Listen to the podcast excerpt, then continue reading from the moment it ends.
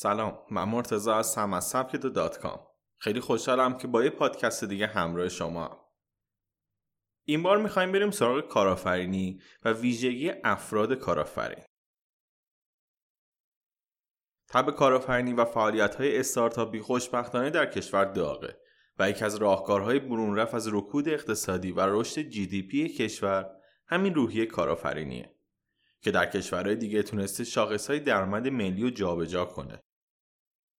اما همونطور که همیشه تو پادکست های سبکت رو با هم مرور کردیم کارآفرینی علاوه بر دانش و تجربه نیاز به یک سبک زندگی متفاوت با آدمای معمولی داره در این پادکست می‌خوایم به پنج ویژگی که نظر جاش کنت هر کارآفرینی باید داشته باشه بپردازیم او که استارتاپ خودش رو تو زمینه چاپ روی تیشرته و طرحهای همزمان با رویدادهای جهانی ارائه می‌کنه رو سه سال پیش تأسیس کرد و در حال حاضر سالیانه 100 میلیون دلار سودآوری داره.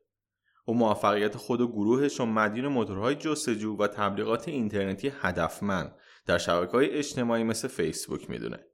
جاش معتقده که پنج ویژگی برای او برای رسیدن به این موفقیت حیاتی بوده. یک شما باید تمرکز داشته باشید. وقتی شما اولین قدم که پیدا کردن کاریه که عاشق اون هستید و پیمودید باید تمام تمرکزتون رو روی اون معطوف کنید شما در حال تجربه سبک زندگی متفاوتی هستید و هدفهای خودتون رو باید جدی بگیرید. بدون تمرکز کامل نمی‌توان مشکلات و فرصتها رو شناسایی کرد. دو ثابت قدم باشید.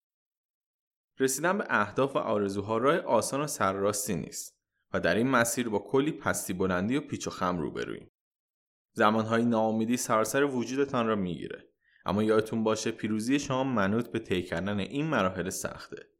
ثابت قدم و پر انگیزه باشید.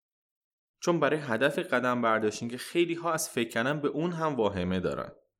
وقتی شما یک محصول یا خدمتی ایجاد می‌کنید نمی‌تونید دست روی دست بذارید تا فروش بره. باید با تلاش تمرکز داشته و جلسات متعددی بذارید تا بتونید اون رو معرفی کنید. 3. سختگیری کنید. وقتی کسب و کار شما بزرگ میشه و پروبال می‌گیره بخشای مختلفی در اون به وجود میاد که کنترل اونها و فرایندهای در جریان اون سخت میشه.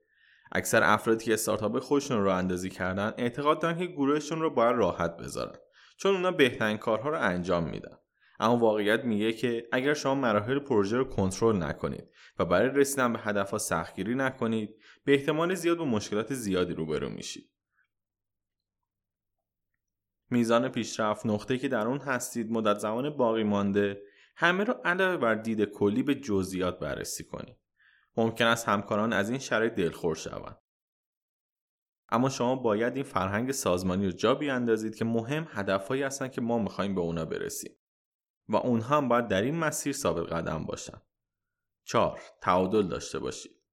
دید ما نسبت فردی که توی کارآفرینی قدم گذاشته یک گیک هست که صبح تا شب و شب تا صبح در حال تلاش و این سو آن سو رفتنه. یا پشت کامپیوتر در حال کد زدن. اما کارآفرینی واقعی به دور از این سبک زندگیه. اونها تعادلی منطقی بین زندگی شخصی سلامت و کار برقرار می‌کنن. و این فرهنگ رو به سازمانشون هم القا می‌کنن. زندگی هر فردی سه بخش داره که توازن بین اونها باید برقرار بشه. سلامت جسمی، خواب، تفریح و لذت های زندگی. در برنامه‌ریزی های هفتگیتون برای هر سه این مورد باید زمانی اختصاص بدید. سعی کنید صبح زود از خواب بلند شید تا بتونید به تمام کارهای خودتون برسید. برای خوردن غذای سالم زمان اختصاص بدید. و در پایان روز گزارشی از عملکرد روزانه خودتون بنویسید. یادتون باشه فعالیت کاری در آخر هفته خط قرمز شماست.